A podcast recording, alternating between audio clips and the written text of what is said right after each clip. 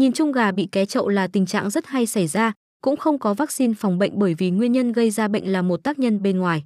Để hạn chế tình trạng bệnh ké chậu xảy ra, người nuôi cần nên thực hiện những biện pháp sau. Vệ sinh chuồng trại thường xuyên, đặc biệt là các bề mặt đất tiếp xúc trực tiếp với chân gà. Khi có vết thương ở chân phải có biện pháp sát trùng thường xuyên để tránh vi khuẩn xâm nhập và ủ bệnh. Bổ sung dinh dưỡng đầy đủ và áp dụng các biện pháp tăng cường sức đề kháng để gà có thể chống chọi với vi khuẩn gây bệnh.